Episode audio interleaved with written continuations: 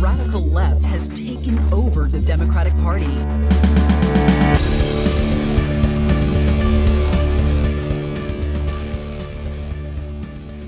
Hello and welcome to Think Progressively, covering politics and all the other chaos life has to offer. This is episode seventy-five, recorded on Saturday, October eighth from Milwaukee. I'm Joe. And I'm Jason. And we're back! Yay! We took a small break because it was totally Jason's fault. Well, for one week it was my no, fault. No, it was all your fault. I did not go to Florida for a while. Yeah. But don't worry, we're back anyway. And on today's episode, we dive deep into all the political advertising you may have been seeing this midterm season. But first, the headlines.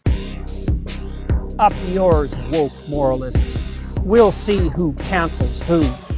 So we have some older headlines we want to get caught up on first. For the past couple weeks. We've been out a little while. We understand that. We, we know that this is supposed to be a topical show and we screwed it up by taking a break. But I want to start off, Jason, by talking about a recent update on the Bremerton coach decision. The coach that wanted to pray on the field. The poor coach who just wanted to pray on the field by himself. And we just wanted to hear this guy get his job back, right? That was the whole point. Right. He wasn't this forcing his kids, whatever, football players to pray with him. It was completely optional. And as you know, when you're in a situation like that and someone says, oh, you can pray with us as a team, or you can stand off to the side, you godless heathen son of a bitch. You know, that is, that's just your choice. And uh, there's no pressure there. You, you won't be punished in any way for not taking part. And in fact, conservative media even said after the decision happened that they thought that the school district still wouldn't do it, that they would actually oppose the Supreme Court, the Supreme Court's decision and just say, screw it. We're not going to take you back in because you're such an evil Christian and we're not going to have any Christians on our team. The most persecuted group in America. Exactly. The white Christians. And Coach Kennedy even said that as soon as the school district says, hey, come back, I'm on the first flight there. And you know why he said he's on the first flight there, Jason? Do you remember? Because he moved to Florida. Because he's not even in the state anymore. So guess moved, what happened? Like literally as far away as you could possibly Basically, get. Yes. Yeah. So guess what happened, Jason? Uh, he didn't rejoin the school. Well, first before that, the school did offer. They immediately reached out to him and offered his job back. And of course, they've never heard back. A quote from the Seattle Times article that actually updated this story. The school district has been flummoxed about what's happened since. They com- flummoxed. This is a good word. It is a very good word. They complied by offering to reinstate him, they say, and now the football season is in full swing. This was now back like a month ago. Yeah, this is an old article. Pretty much so over me. now. Yeah, yeah, so forgive me. But imagine it's like in the middle of the season. This is when this article came out. But Kennedy is nowhere near the sidelines. From the school district, he's had the paperwork for his reinstatement since August eighth, and we haven't gotten so much as a phone call, said Karen Beavers, a spokesperson for Bremerton schools, and they've been reaching out repeatedly since and never heard back. And now their season's over and they haven't heard back. I want to say, Jason, do you think it was just all about some sad coach who just wanted to get his job back? Oh yeah, that's why someone paid all those legal fees, because they really just wanted this guy to get his job back that he left on his own. And again, this is just a full circle, full swing hypocrisy here when it comes to actually, well, I mean, we covered this too, where everyone was misrepresenting the story when it was coming out and when this decision was happening. Even the New York Times misrepresented what was happening and actually framed it in such a way that this poor, sad coach was trying to get his job back and they just wouldn't do it. He was just trying to pray quietly on the no, side. This was an active attack planned and fueled by hardcore religious right-wing extremists, and also funded, by the way, to prop this coach up and to deliberately lie to destroy what our current separation of powers in church and state was in this country. That's it. That's all it was. They knew they had a super crazy right-wing Supreme Court majority that would say yes to anything they asked for, regardless of how stupid it was. As long as it comes to Christian religious freedom. Exactly. And they hit it out of the park. That's a wrong They even that's what, the wrong prayed sport. with him uh, before the court case. Yeah. yeah. They threw the Hail Mary pass. I don't know. What's a good... I mean, that's that's as he broke, good as you're He broke get. an eighty-yard run. I, I I like the Hail Mary better okay. from the He pulled the an Aaron Rodgers and pulled in Hail Mary But he Mary got pass. a weird New Age tattoo. Started dating a hippie. So congrats, America. Your entire religious law is now broken. Lost thanks, in the first round of the playoffs. To a, thanks to a football coach who moved across the country and fought so hard to get his job back and now absolutely refuses to comply with their response. Doesn't talk to his family anymore. Oh, I shouldn't have brought up Rogers. Thinks eating quinoa makes him immune to COVID. Next story. We're moving on. Changing I, I hope subject. So. And coming back home to Wisconsin. This is a couple weeks old now. Forgive us. I'm sorry. We, it was a wedding. I went to Florida for a wedding. Leave me alone. A local school district in Wisconsin now requires parental permission to use different names and pronouns. New policy says. People that are whatever junior and they just go by junior, they have to get no, screw off. Permission. They, they need parental permission to do so. There Somebody's no got a nicknames. nickname. Yep, nothing. Like you're Joe. That's not your name. Your name is Joseph. So. You're going to need parental permission for me to call you Joe from now on. According to the article, board members approved the policy eight to one, so nearly unanimous. One sane person on that school board.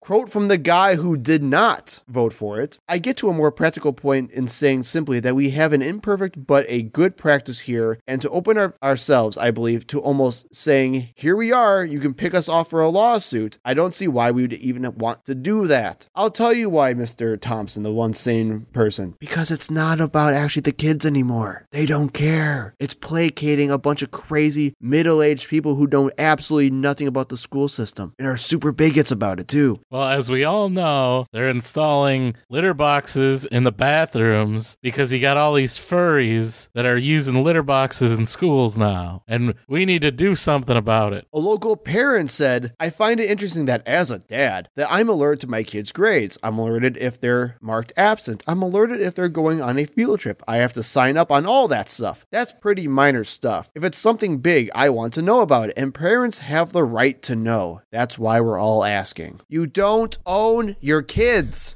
Oh my God. The whole point of having involvement with parents is to help the kids get better. The reason why you would actually help them get grades is because you're actually supposed to help them get better. If the whole point of having a kid's grade was going to lead them to abuse, maybe at the house, I would be totally fine with not letting with not letting the parent know what the kid's grades are. And this whole thing is an attack against transgender. Well, of course it is. Kids, right? So if your kid is transgender, you're going to know. It's not going to be like, oh, I only do this at school, and I have everyone call me they, them at school. But then all throughout my life, the other seventeen, sixteen, seventeen hours of the day, I don't do any of that, show any signs of any kind of gender dysphoria, whatever. It's only at school. So it's something that you would know, I would hope, as a parent. Well, you want to hear about how this was actually planned out by Republicans here. So we have the Lake Country Republicans who are taking advantage of the situation to push more crazy ideology. Here's a quote from their Facebook post that they put right before the big school board meeting where the policy got passed happened. Quote, Arrowhead district parents, please read the concept policy attached. We need parents to show up and simply say, I would want to know to the board. Everyone that fought against the previous board needs to show up on Wednesday. So basically, everyone that fought to get crazy Republicans on the board, show up. Don't speak during the open meeting with the board between six thirty and seven. Speak when the board meeting starts at seven p.m. Basically means they want to get everybody on the record to make sure that there's as many crazies on the record as possible. These are the comments in the minutes and in record. If the board does not hear, I would want to know from parents, the motion will fail and pronouns will be the law of the land at A H S. Pronouns. Pronouns. Pronouns. Be the law. We're not pronouns. using any We're pronouns using, in right. this school. Nope. Not at all. Names only. At anything. If you say one kid's a he or a she, I don't give a rip what they identify as. We are wringing you out to dry. You will no longer be a part of this school district anymore. We will. Oh, no. I just did it. I used the pronoun. Hey, I have a... Oh. oh my God, we're done. Oh, you know, using all the... I'm so sick and tired. I, I can't stop, Jason. I I, yeah. I, I can't... Ah. For, I cannot formulate a sentence because I'm enslaved to the pronoun pronouns. Bourgeoisie. This is like nineteen eighty-four. This is like so Orwellian that I can't even imagine it. What is? Ah! This is so stupid, oh. though, man. This is so dumb. And the pro- Can't what, stop. What, Won't stop. And what makes me even angrier is that it worked. It legitimately yeah. worked. And it's working constantly. So when people are saying, like us, watch out for your school boards because crazy people are taking it over. Yeah, no, it's too late. Oh man, that was I mean we're our main we, topic we did that last is going to be political advertising, but like literally this is where the Republican Party started. They started locally, yep, and they've already infected all of these school boards and pushed the most extreme radicals on those school boards. So yeah, good luck. Your kids are living in like a nightmare hellscape at school now, and honestly, that's why you have all these teacher shortages everywhere. Yeah, I was just saying the same thing. What they're going to work every day with these this, these people making these rules. It's what we saw when we talked about the Muskego School Board and the, the decisions there. Like, listen to quotes from any of these people and know that they were voted into public office. And they know literally nothing. Absolutely nothing. They know God's guns and Trump. Next up in headlines, one of the bigger stories of the past week, Herschel Walker paid for his girlfriend's abortion. What? The incredibly no pro-life candidate in the Georgia Senate race who has said that he supports a complete ban on abortion with no exceptions, even when the life of the mother is at risk. So literally, he would rather both the baby and the mother die than doctors to do anything that would try to save the life of the mother. He's going full House of the Dragon on his abortion stance. Turns out, paid for an abortion because it was inconvenient for him. He didn't think it was the right time for him to have another kid. Uh, he's got four children, uh, none of of which he was had any hand in raising them, most of which we didn't even know about until it came out in news reports yep. during his campaign. Hey, I want to just say, he's still dismissing all these claims anyway, you know. Right, he says he didn't pay for the abortion, but literally she has the receipt from the clinic. Literally the receipts! Yeah,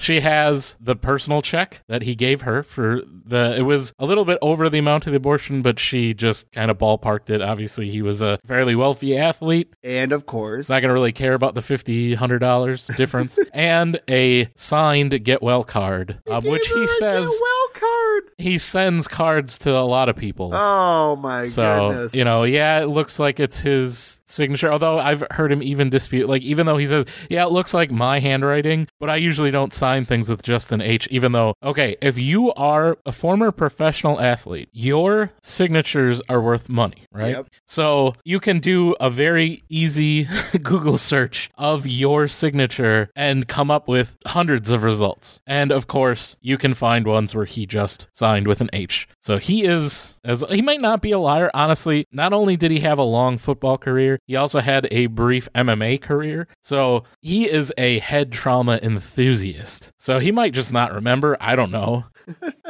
But yes, it, one hundred percent, and uh, has come out recently that this is a woman that he also has another child with. Yep. And he asked her to abort that child as yeah. well. And he, of course, denies all of this, but th- this is someone who is obviously very close to him. And it's now being reported that there is some tension now between his current wife and Herschel Walker because of this. Uh, and she has been talking to the woman in question. Well, and what's gotten even crazier about this is now his kid is getting involved. Right. Christian Walker. Yep. The one kid that we knew about before all of this. He's also a conservative TikTok. Right. User. Conservative, black, young, gay. Like he is, that's what they want. That's hardcore Ron DeSantis fan, by the way. Not surprised. Although that might cause some tension with Trump because Trump endorsed Herschel Walker. But he basically put out a couple of videos on TikTok absolutely right. losing it and just bashing it, his dad on it. And I have one quote from here saying, "Family values people. He has four kids from four different women. Wasn't in a house raising one of them. He was out having sex with other women.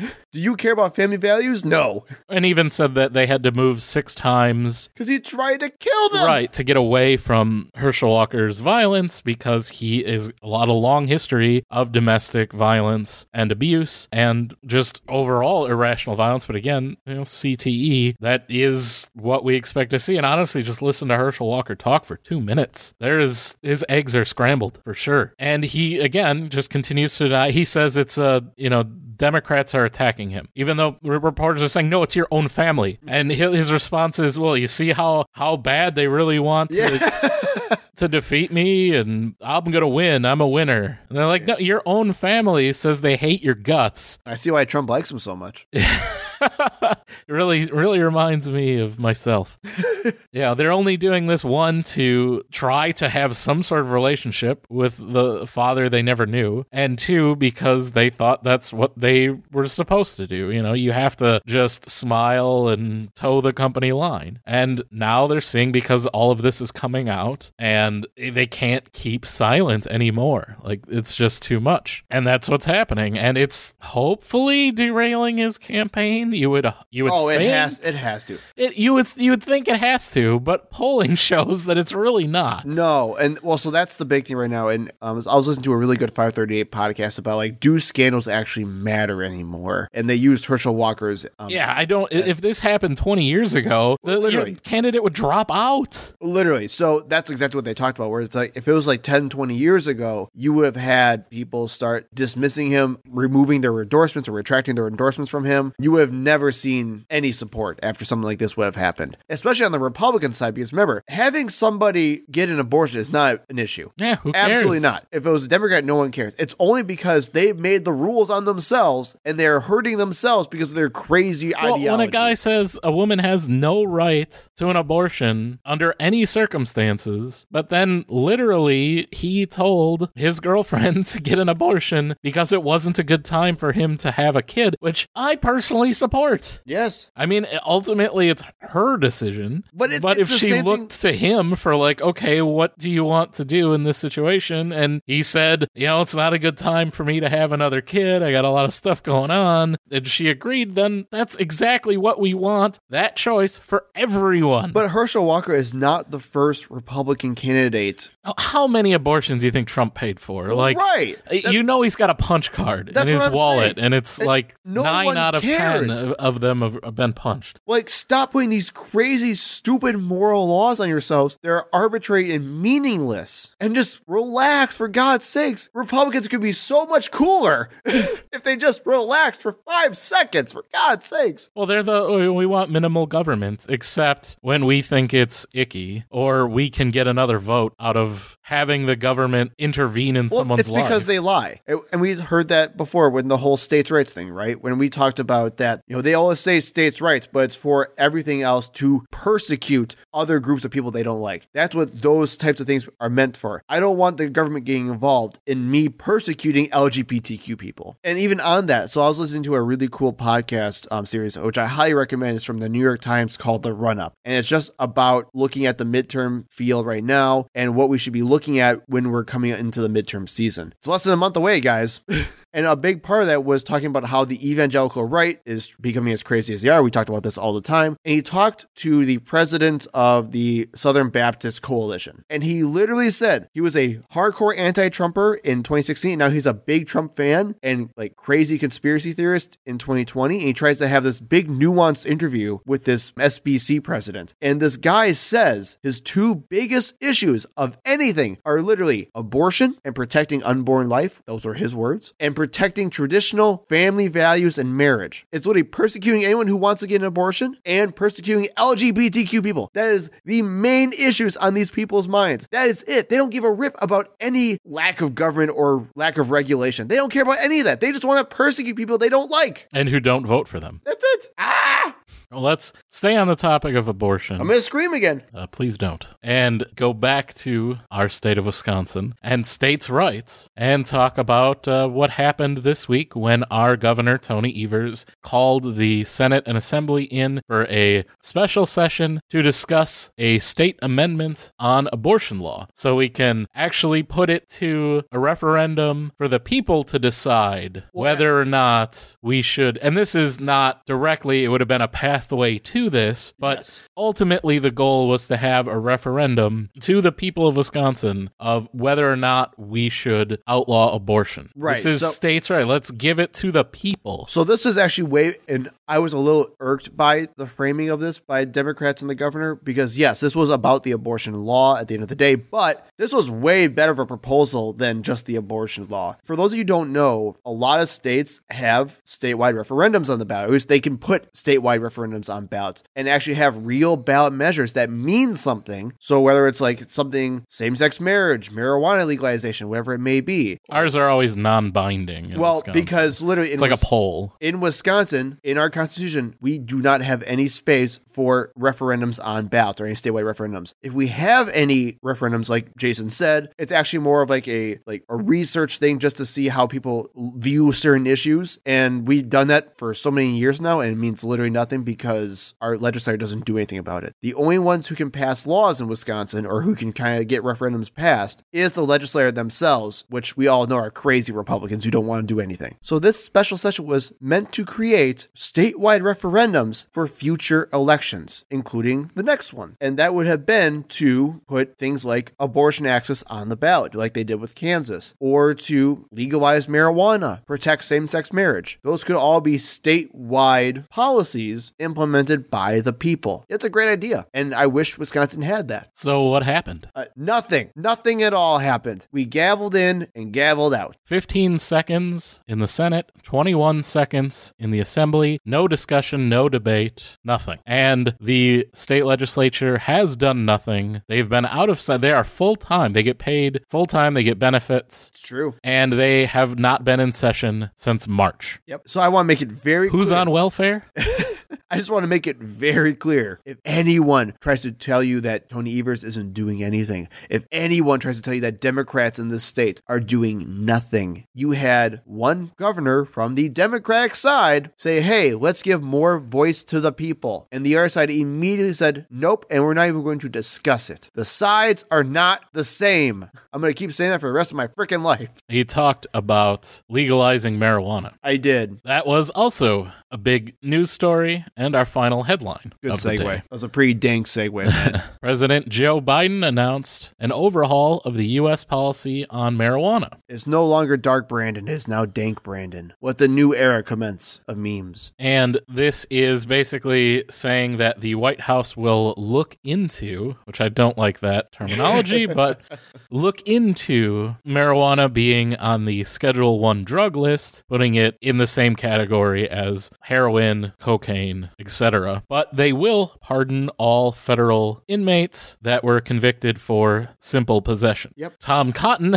immediately tweeted something like, oh, these are all violent criminals that all pled down from larger charges. With a last name like Cotton, you know he's wrong. I one day we, we have to do an episode just on the justice system and how it screws people over. Oh, absolutely. But first off, this isn't that many people to begin with. There's not that many federal marijuana busts going on. Usually that's a state. And in fact, a lot of times with drug Drug busts like this, the federal government will dismiss charges and let the states come in and right. prosecute. Well, and that's where you had President Biden even encourage state governments. Right, to and do the and same that would thing. Be the biggest thing. Obviously, as we just talked about in Wisconsin, our governor really doesn't have the power to do that, unfortunately. But yes, that would be the good thing if more state governors. I think marijuana is at least in some form legal in forty states. Wisconsin, one of the very few that it remains completely illegal. Yep. Not even uh, for medical use, which, but I mean, our big thing is the Tavern League here is so huge, so they don't want to compete. You know, alcohol does not want to compete with, with marijuana. Nope. And guess who they just endorsed, by the way? Oh, yeah. They Well, they always endorse the Republican candidates because yep. they are against legalizing, and that's the reason why. But he did say that uh, in pardoning those, I think it's like six thousand or six thousand five hundred federal prisoners that would receive a pardon under this, which is wonderful. Wonderful. It's not, you know, the the millions of people that are probably at least hundreds of thousands of people that are in jail for marijuana possession, but at least it's a start. The biggest impact is in Washington, D C, because yep. they would fall underneath this as well. But yes, anyone, this is something that we talked about, um, I believe, in the Did Slavery End with the thirteenth amendment episodes, that this is something that I wanted, that we need to decriminalize marijuana. We need to release anyone that was convicted convicted for marijuana possession. Records. Yes, and expunge the records so that they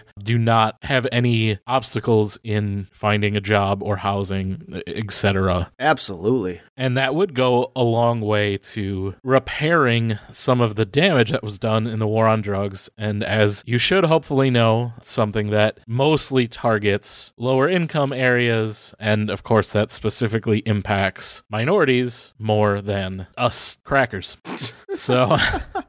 So it is a very good thing. It, of course, comes right before the midterms. I'm sure that was calculated. Joe Biden does not have a good record on uh, marijuana legalization. I'm glad that he did this. He has talked about trying to lessen the impact of marijuana convictions. I think that was a campaign promise yeah. that he would. I mean, I'd also argue, so you know that obviously the timing of this wasn't coincidental. Right. You know, he, he is intentionally trying to give Democrats a a boost in the midterms, but like we talked about with the uh, student aid, policy is policy. Yeah, it doesn't matter when it was enacted. Right. I, I mean, I would definitely argue, I'm sure you would too, wish it was done sooner. Mm-hmm. You know, it, if he started doing all of this right when he got into office, he would have been one of the more popular presidents, which would have pushed the Republicans to maybe change their positions like early on and would have helped push through more policy right away. Like when they first did the American Rescue Plan, his approval approval rating was sky high. Yep. And had he just kept ramming like popular legislation after popular, they know these are the popular things. That's why they're doing them now. Yes. Had they done that right at the beginning, he could have just rode this wave and made the Republicans go on the defensive. Yes, but here's my cynical take to it, though. I, I completely agree at the same time, but you keep forgetting how stupid Americans are. You know, we talked about the Herschel Walker thing with the whole, you know, scandal, would that actually affect him or not? That just happened. Like that happened like a couple weeks ago, right? People are talking already about how that's not going to do anything because that's not close enough to the election. That they're already going to forget and forgive and things are going to kind of go back to normal once November hits. That's a month away. And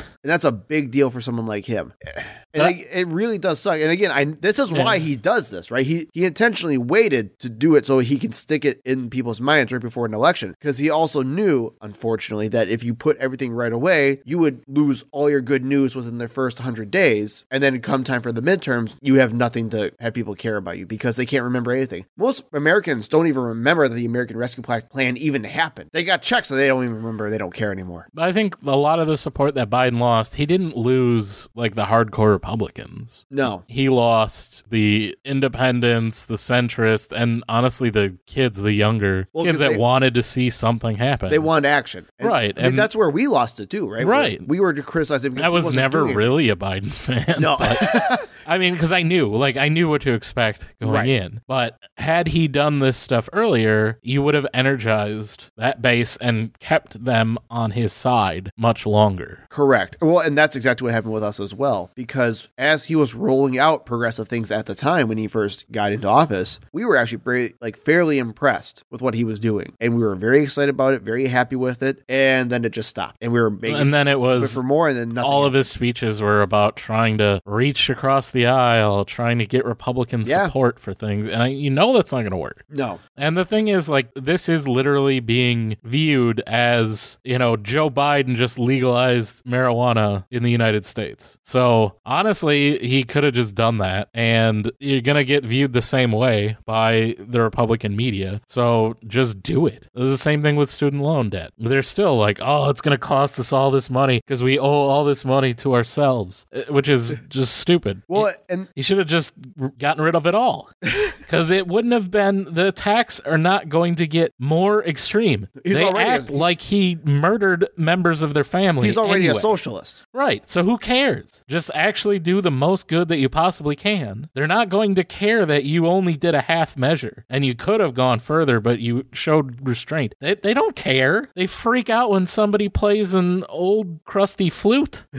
They don't care about reality. And actually, keep in mind to like all these things that we're talking about, because we will literally discuss this all in our main segment about the strategies behind these types of decisions. So, well, let's let's do that. Let's then. do it then. To the main segment. That was really a pro- productive segment, wasn't it? It's hard to get any word in with this clown. In an attempt to further justify the money that Joe is paying for his college education. Our main topic of today is going to be political advertising. It is. So I will let you uh, take it away. You are obviously the expert on this topic. Educate us all. I am so far from an expert, but I appreciate the compliment nonetheless. So yes, one of my specialties is communication and political advertising. I learn all about the ways that if you, okay, let's let's look at it like this. We are in peak midterm season. You are getting bombarded with mailers. I Jason just put a stack of mailers he got from like... That's from the last week. Yeah, from like Tim Michels' campaign. There's one with Mandela Barnes caught in a mouse trap. There's a Planned Parenthood one saying that they're for Tony Evers. I have ones from the American Nurses Association going for Barnes. You have all these different mailers. You have commercials that you're seeing nonstop, and you just you get so sick of them, and you hate it, and we are officially in the beauty of campaign season. Text messages constantly. Yes. We're not going to talk about text messages, so ignore that. So I wanted to break down how these ads are decided, how they're made, and most importantly, how they impact you. A lot of you guys are sick of them, of course, because that's how everyone views them. That doesn't mean they don't work, though. And a lot of money is spent to subtly influence you in ways that you may not even realize it. So let's dive into this. Before we get into actual political advertising, we need to talk about campaign budgeting very quickly. When it comes to campaign budgeting, we go by what's called the two-thirds rule. Some people go by the three-quarters rule. It's the same exact thing. But basically, it means when you create your budget, if you're running for office, no matter what level you're at, you follow the two-thirds rule, which is all of your administration and overhead fees all go down to one-third, and the other two-thirds goes into what we call direct voter contact. That means commercials, mailers, texting campaigns, whatever it may be, all are meant to persuade you. So when you think about it, the vast majority of people's budgets are meant to get you to vote for them. Makes sense, right? Now, unfortunately, we talked about in the Citizens United episode that campaigns actually don't do much anymore because they can't raise the money like they used to. However, PACs have completely changed how spending works. And I have the best example of how it works in Wisconsin. Did you take a look at this table, Jason?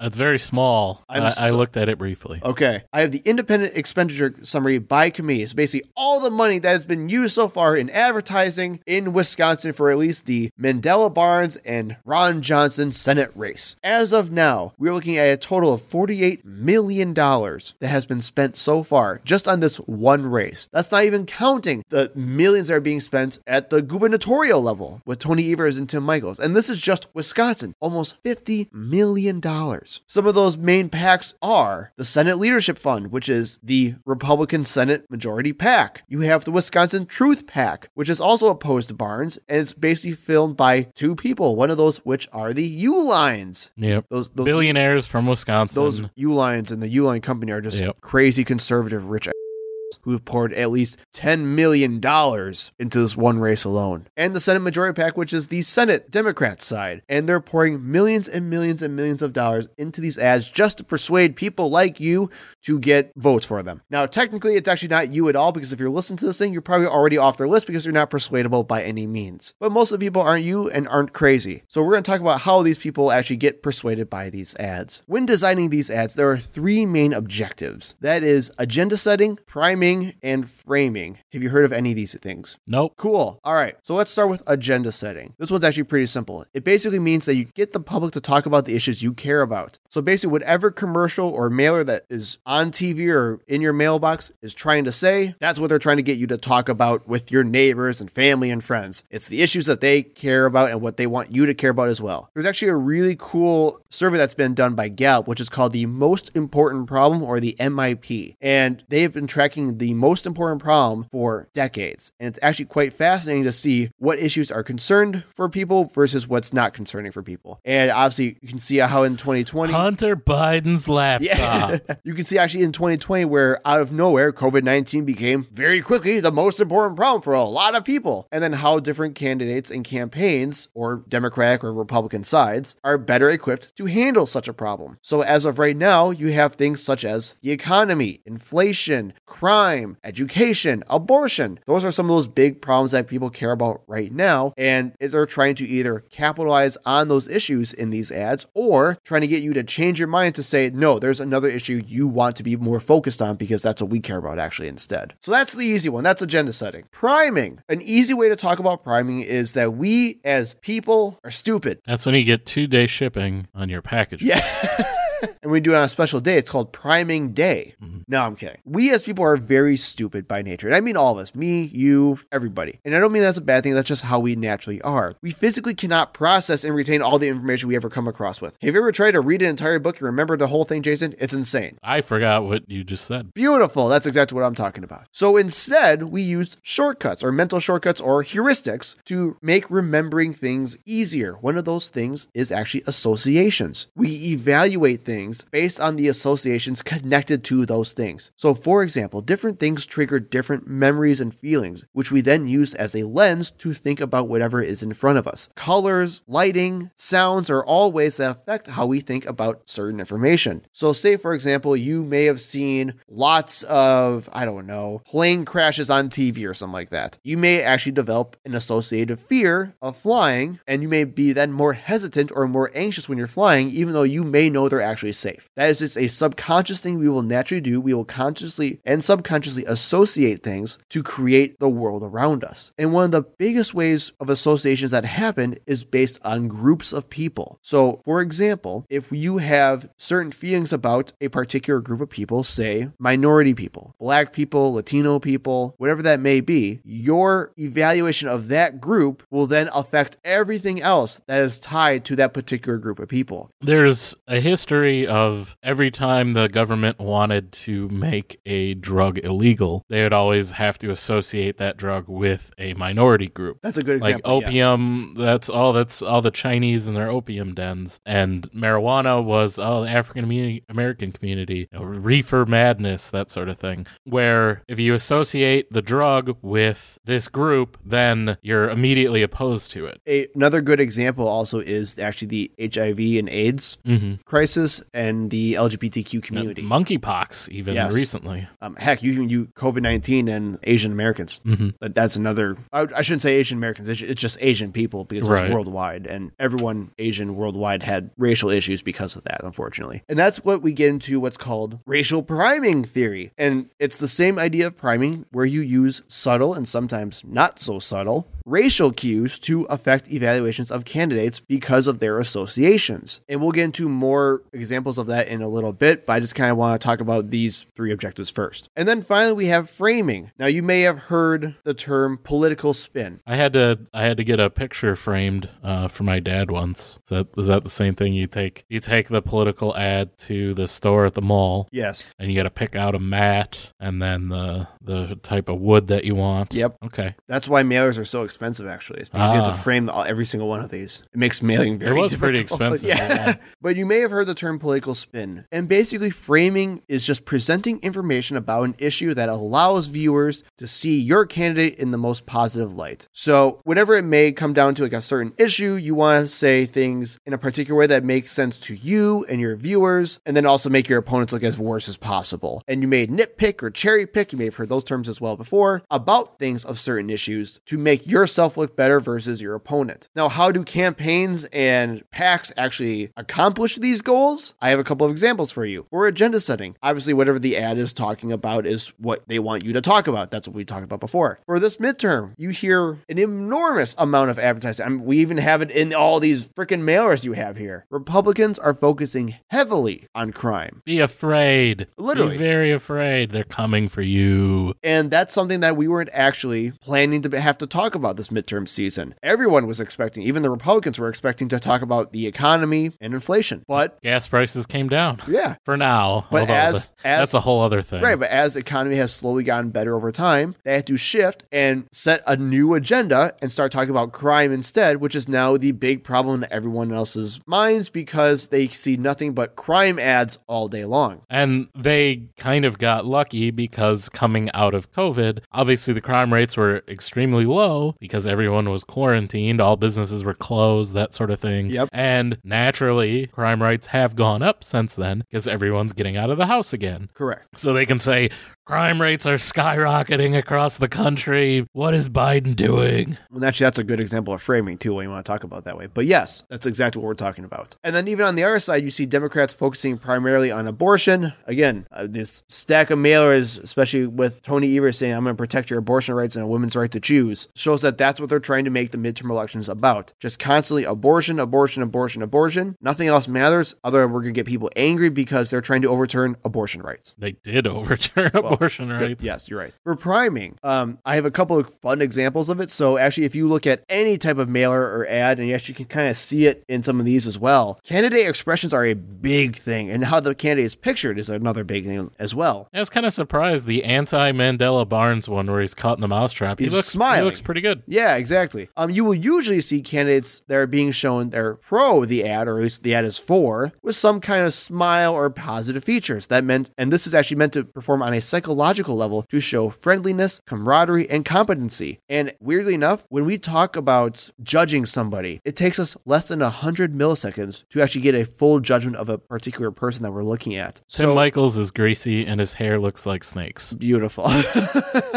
He looks like a Medusa. So basically, showing your candidate as nice and friendly and warm as possible is a big deal because when people don't know about the issues, that's all they're going to view it as. Ron Johnson looks like a Republican Senate Senate candidate. Really does. He, uh, he does. He's the template. And candidates and attackers are typically shown with either frowns, serious faces, or with their heads down. And this is meant to show some kind of vilification, embarrassment, or shame that because they did something wrong. So like that uh, Ron DeSantis, Joe Biden picture that it, everyone's talking about. Sure, we can talk about that. Another one of my favorites is if you look at any picture of Joe Biden on Fox News ever, it's always him with like a very head down, embarrassed look to him. And that's always picked on purpose. It's absolutely amazing. I love watching Fox News to see what they actually try to come up with because it's the best ever. So pay attention to those. One of my other favorites is also color and lighting. You will also always see the opposing candidate being shown in either darker colors or lighting. Uh, or- specifically if they're a minority candidate. This, yeah, exactly. Or in just completely black and white. And that's because on a neurological level, our eyes are naturally drawn to vibrant colors to create a warmth, also creating more positive attitudes innate within us. That also kind of helps create that whole like one hundred millisecond judgment that happens within us. If you see someone that's like black and white, it looks very cold, distant, dark, and scary, and you don't want anything to do with it, even though you may know who that person is. It just I looks don't know. weird and scary. When I think of Ron Johnson, I do kind of think of Bozo the Clown. Okay. He's very colorful, but I don't know if that's positive. You, you don't trust him, though. Very John Wayne Gacy-ish, right? That's what you're saying? I wouldn't have him at my birthday party. Okay. um, there's also some other weird things as well, and we'll kind of get into more specific attacks of racial priming, and not it's not necessarily racial priming, but you did see a lot of stuff with John Ossoff and David Perdue in the last election, where they intentionally made his nose bigger to make yeah, it more Jewish. Jewish. Yeah. Um, it happens all the time, and it's very sick and disgusting. You do definitely see it with the Mandela Barnes ads. Oh, yeah, one hundred percent. Yeah. They, they intentionally darken the cars to make him look blacker. And try to associate him with violence and oh yeah a lot of the uh the shootings that happen in you know the city and things like that. Well, I mean, heck, since we're talking about it, why don't we just jump into that then? Sure. So there's been a lot of buzz over the recent attack ads on Mandela Barnes. Now all this falls under the framing principle of psychology and advertising. There is one particular ad that I actually linked in the show notes. It's a very good ad from a conservative think tank called Waukesha, and it uses the tragedy of the Waukesha Holiday Parade, argues that the man who committed the crime was freed on cash bail. Then it shows close-ups of the guy during his trial, and of course, he's a black man himself. Then the ad accuses Barnes of being extremely soft on crime and saying that his policies would lead to more things like this in the future. That is a very typical associative priming ad. You put a bunch of very scary imagery in front of somebody and say that it's this guy's fault. Even though we'll ignore that the states that have gotten rid of cash bail have not had No. those sorts of problems. But that's what the ad is meant right. to do. We could have we could have definitely been able to figure out that someone who was on trial for domestic violence charges would murder a dozen people. Correct. Like that's uh,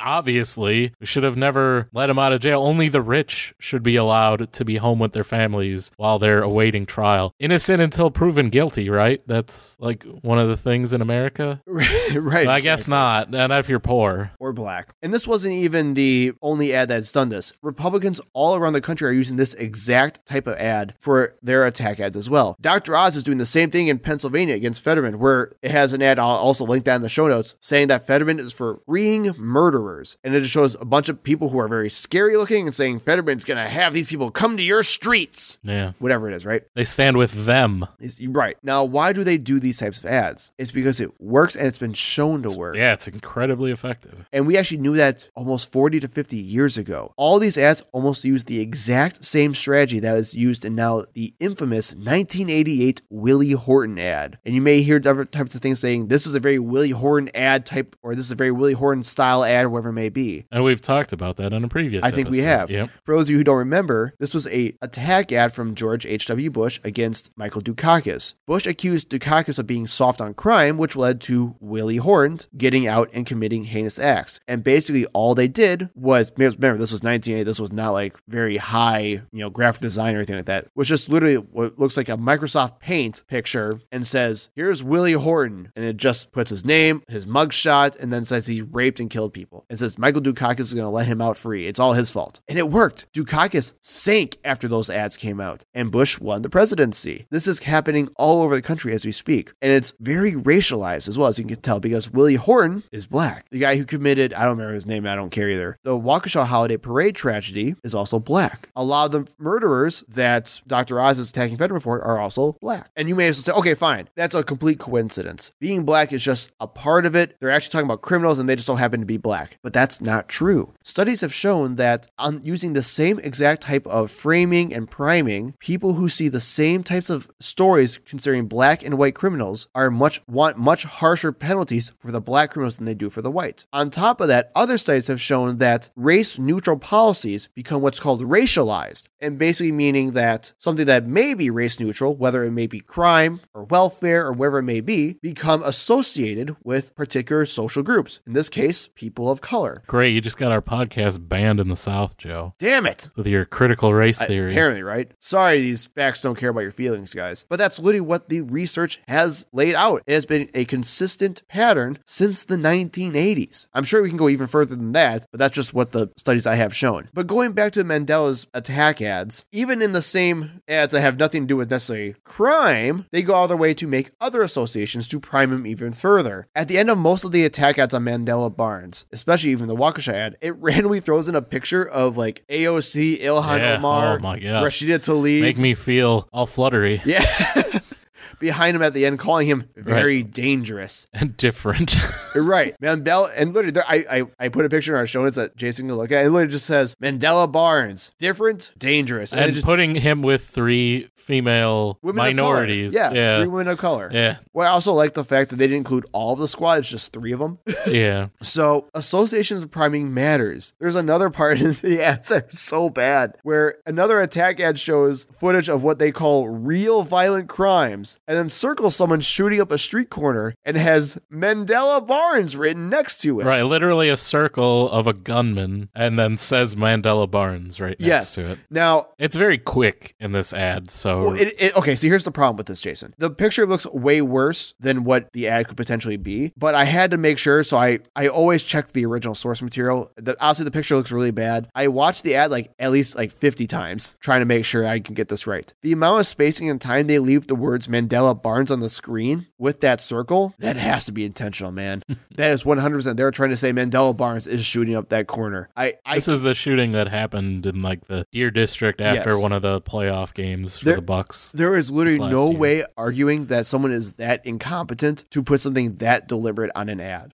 I, I just, I can't, as someone who makes political ads, and I've made and written political ads before, there's just no way. That is one hundred percent an intentional move to say that this hooded black man on the street corner who shooting up the corner is Mandela Barnes. That's a responsible citizen with a gun defending himself. Uh, is not the first person to shoot uh, in this. This is a good guy with a gun. Hooray. I, I don't know what the difference is. What's the difference? So. If someone is shooting, because that's what happened in this particular instance. Yep. Someone else started shooting, and this person was also armed. Maybe they were a member of a rival gang. I don't know. Who's to say? And they shot back. Now, that uh, it's a, that's a violent attack, right? Real crime. crime. Isn't this a good guy with a, what's the difference? Because he's black? It, yes, literally. Mm-hmm. That's what it is, man. It's it, you want to find out what the vast majority of like political division boils down to in this country? It's just racism, dude. It, like, literally, everything that I've learned from my like research and studying from my um, graduate program, it's straight up just, it's racism, man. It's all racism. It's really sad. And I mean, I'm all for like not just having oh, people. I, thought, I really thought you were going to say, I'm all for racism. Yeah, you know, no, right? uh, I'm all for not having people just randomly shooting on the street, and we should just not all have guns. But you that can see the fine. double standard. But yeah, I mean, I don't there. know how you don't argue that oh, this is just a good Samaritan, uh, you know, firing back. Well, and hey, that's actually a good way of framing things. Literally, that that's a good frame, because you're not framing that particular situation, that particular issue in a certain way to get people to understand your issue from a different point of view. Some other good examples of framing before we jump into the other parts of this episode. I got a lot of mailers, especially one from Johnson and Barnes about clean energy, where literally you have Ron Johnson mailers talking about how pro-oil pipelines are going to lower utility costs, and Barnes arguing back saying that on the same exact issue, it's it's oil pipelines, right? But from an environmental standpoint, how it's going to be a big cost of that, how it's infecting people of color, the infrastructure costs, global warming, all that fun stuff. It's the same issue, but how you attack it and how you write about it. All I know is Mandela Barnes will vote with Bernie Sanders to raise your utility bills. See, no, that's that, priming. I've seen that ad about eight thousand times. See, that's priming. That's, that's, you're you're priming it to make sure you... Because that's when so. I hit skip ad. Yeah. Right at that point. Another good example of framing is literally with the abortion debate. You have lots of Democrats saying uh, how this is about choice and women's health care and women's rights, and then how Republicans are saying this is about saving babies' lives. Now, the one thing... this I didn't add anything to this, Jason, but I wanted to get your particular stance on this. How do you feel about the new political buzzword, radical? It's totally radical, dude. Everyone's a radical today, because whether you're a Democrat or Republican, everyone's a radical. Tony Evers, radical. Tim Michels, radical. Mandela Barnes, radical. Everyone's a radical today. And now, don't get me wrong, this started with the Republican side. We saw this during the Trump campaign, where every single Democrat is a radical liberal. And actually, we have the um, one of those ads in our theme song. Right, the radical left is yeah. taking over the Democratic Party. Quite literally. I'm so sick of the freaking word radical, dude.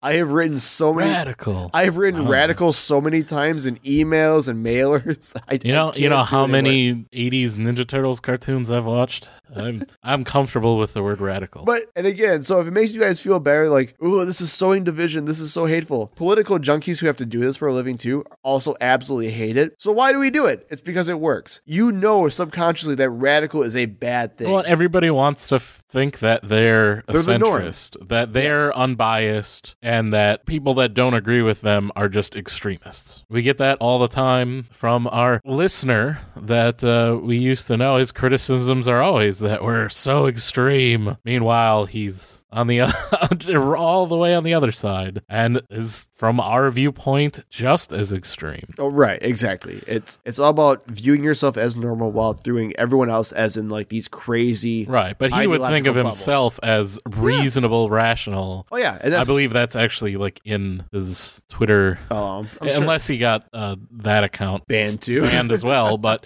um, I think it was in there, like rational, you know. I'm sure it is. But I mean, and at the end of the day, that's just a myth. That's we try to tell ourselves that we're reasonable, rational people, and we're all just really stupid, unbiased, and, right? Yeah. Exactly. There's no such thing. So even though you may think you're smarter than some of this rhetoric, it actually works on you very well. And one of the final things I want to talk about when it comes to political advertising is the use of testimonials. Ads work on a diminishing return. You can have Mandela Barnes tell you about all the cool plans he has, and after so long it's going to lose its value because it doesn't matter anymore. You know Mandela Barnes is running for a seat. You know he's going to spin things. You already come with him with a skeptical eye. You will not trust every single thing he says. Do you know who you're going to trust? Do you know who you're going to trust, Jason? I'm going to trust whoever gives me uh, money. That's who I trust. No, that's also... Thank you, money. That's also called priming. Um- But no, we actually trust people that we care about, people that look like us. Money.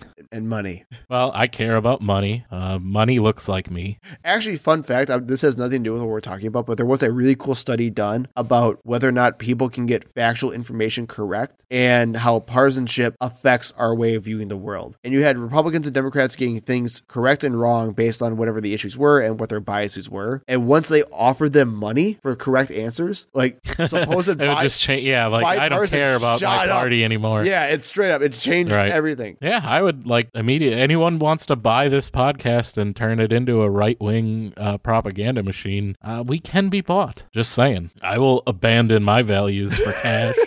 But there's a really good ad, so... It's not going to be cheap. Okay. But, it, it, you know, I ain't going to be working anymore after this. Oh, good. Okay. As long as what you get matters. Yeah, you know? As long as I get what I need, yes. then, I, again, my values and ethics are for sale. Sticking to Wisconsin, though, there was a really good ad that, as far as an ad goes, I thought was absolutely fantastic. It's called Judgment, and it's another Senate Leadership Fund PAC attack ad against Mandela Barnes for the same exact thing as we talked about in the earlier ad. They're trying to say that what happened in Waukesha is all Mandela Barnes' fault, and that if he ends cash bail, it's going to get worse and happen again and again and again. Who was really driving that car? Right. Mm. But except this time, you don't hear some... Kind of looks like Mandela Barnes on those the video footage. Instead, but... Just saying. Okay.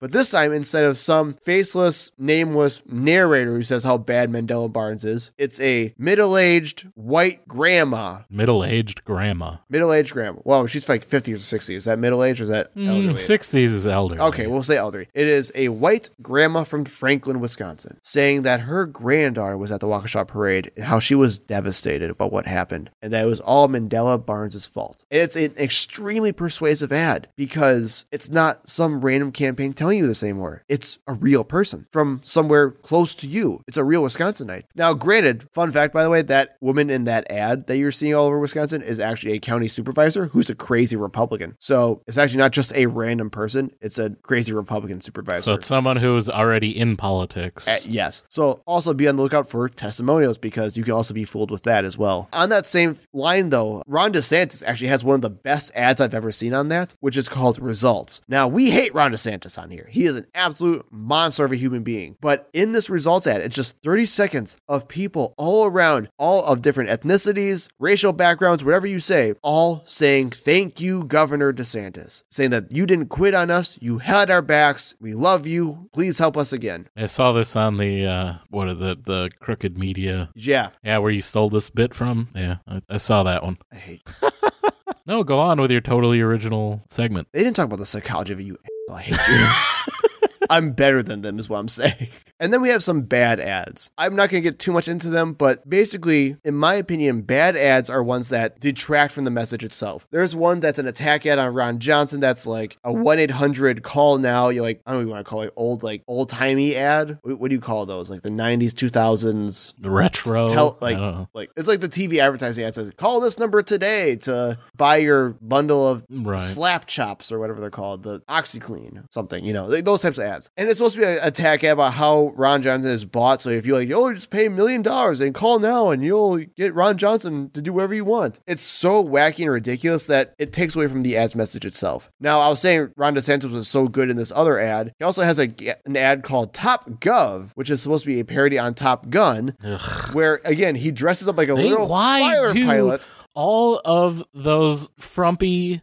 Dude, they get such a hard on... Something. Yeah, man, it's their culture, I dude. love Top Gun. They, they love Top Gun so much. Right. So, and things are just overly campy and stupid, take away from your message itself, and make you think, well, that was just a waste of my time. Those are bad ads. And if you're ever going to try to make your own ads, try to avoid those because you don't need all that type of crap to make something very persuasive. You don't need something super stupid to be memorable, I promise. And even then, you probably don't want to be memorable as a political ad because the whole point is to subconsciously influence you, not explicitly influence you. Well, the the uh, Simpsons Fetterman one is pretty good. That's pretty good, though. Where he's comparing Doctor Oz to Doctor Nick. It's true. That's it's gold. And that campaign overall, I mean, I know I can see it coming up here in the show notes. I mean, we can just talk about it now if you want. Yeah, it's, I mean, they were just tremendous. Whoever's running that campaign is going to get a job running a presidential campaign soon. Oh, absolutely. If you want to see what political advertising ad at its best is, it's John Fetterman's of Pennsylvania's campaign. I mean, he got lucky in that Doctor Oz is just such a public figure, and there's so much out there. And he, Doctor Oz, provides half the material for you with his dumb crudité spots that they somehow release.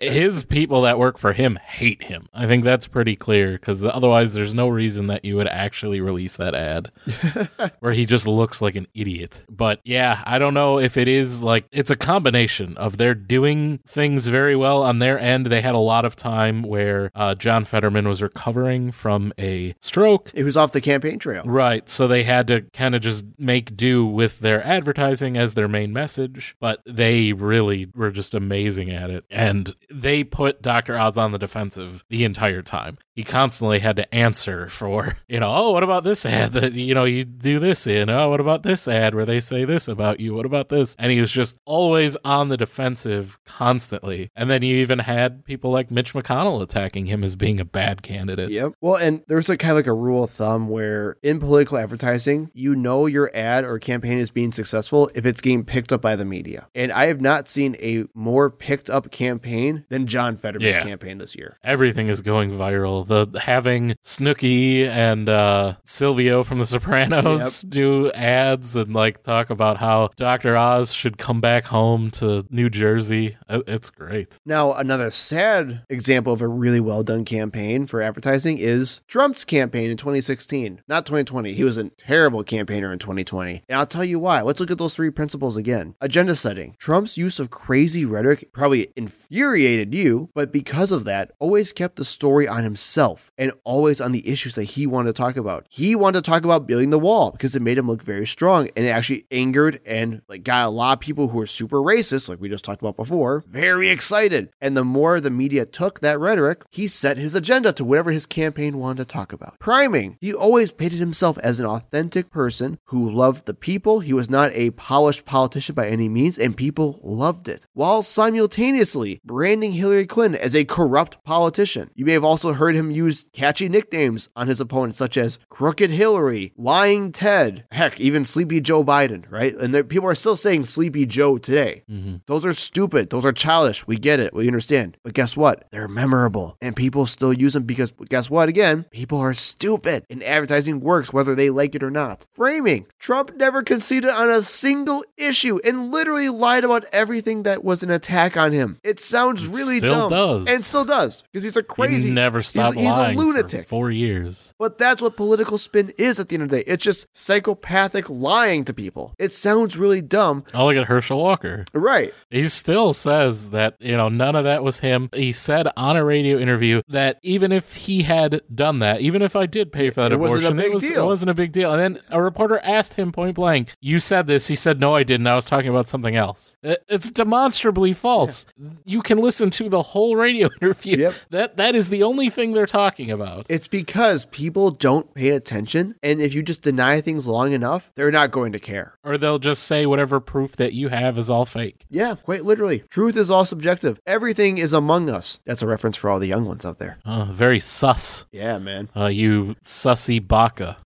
And then I just want to end. I like the pause there. Like you're like, didn't even want to engage with that. I really didn't.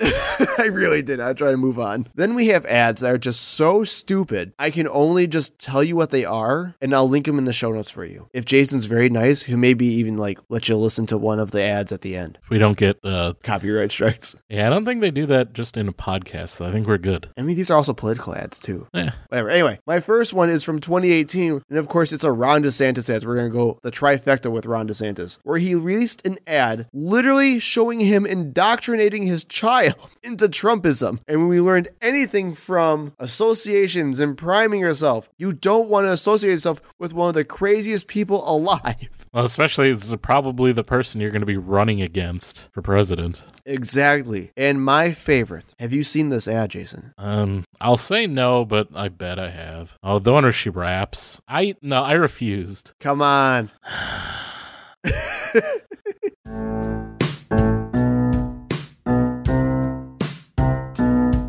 Hey, Utah District twelve, listen up right here. There's a new name on the ballot for the Senate this year. My name is Linda Paulson, Republican and awesome. Love God and family and the Constitution. I tried to get another conservative to run. Nobody could do it, so I'm getting it done. I'm pro-religious freedom, pro-life, pro-police, the right to bear arms and the right to free speech. I want less government control and regulation, want to stop and expose all political corruption. Where's integrity, morality, accountability? Government programs should lead to self-sufficiency and support traditional family as the fundamental unit of society. But in schools, they are pushing for new beliefs. And just to clarify, as a female adult, I know what a woman is. You can stop it there. There's a second verse. I won't. No. You oh, made no. me do it.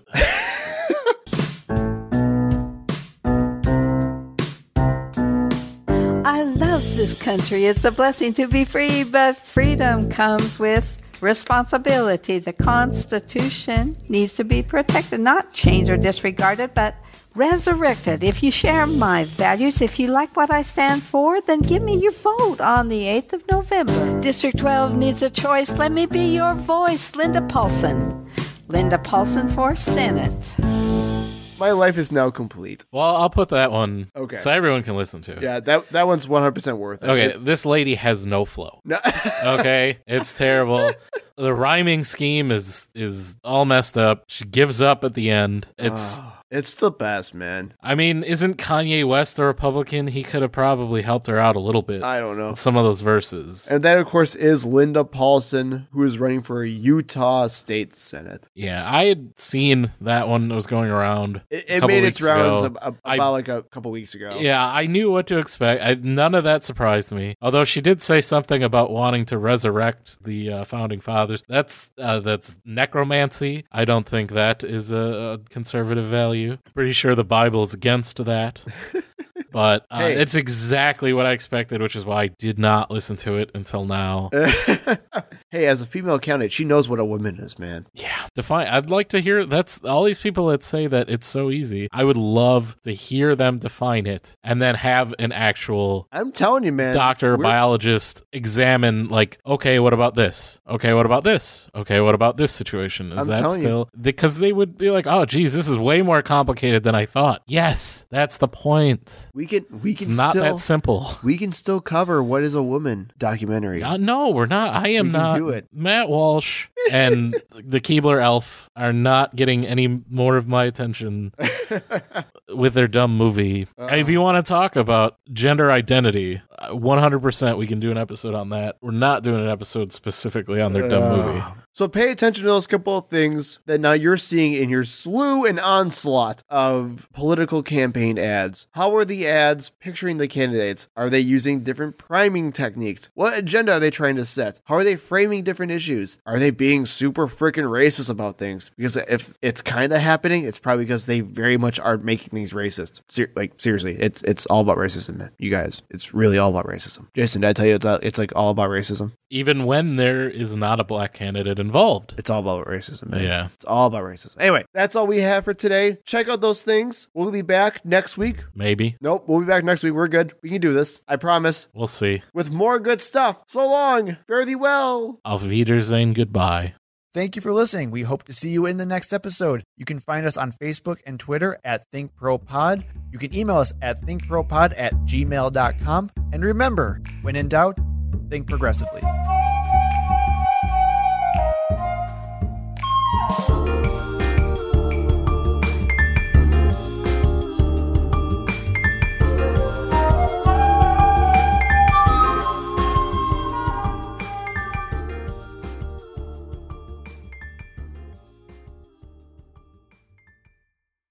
Can we talk about Aaron Rodgers' hairstyle for a quick second? Uh, what is happening?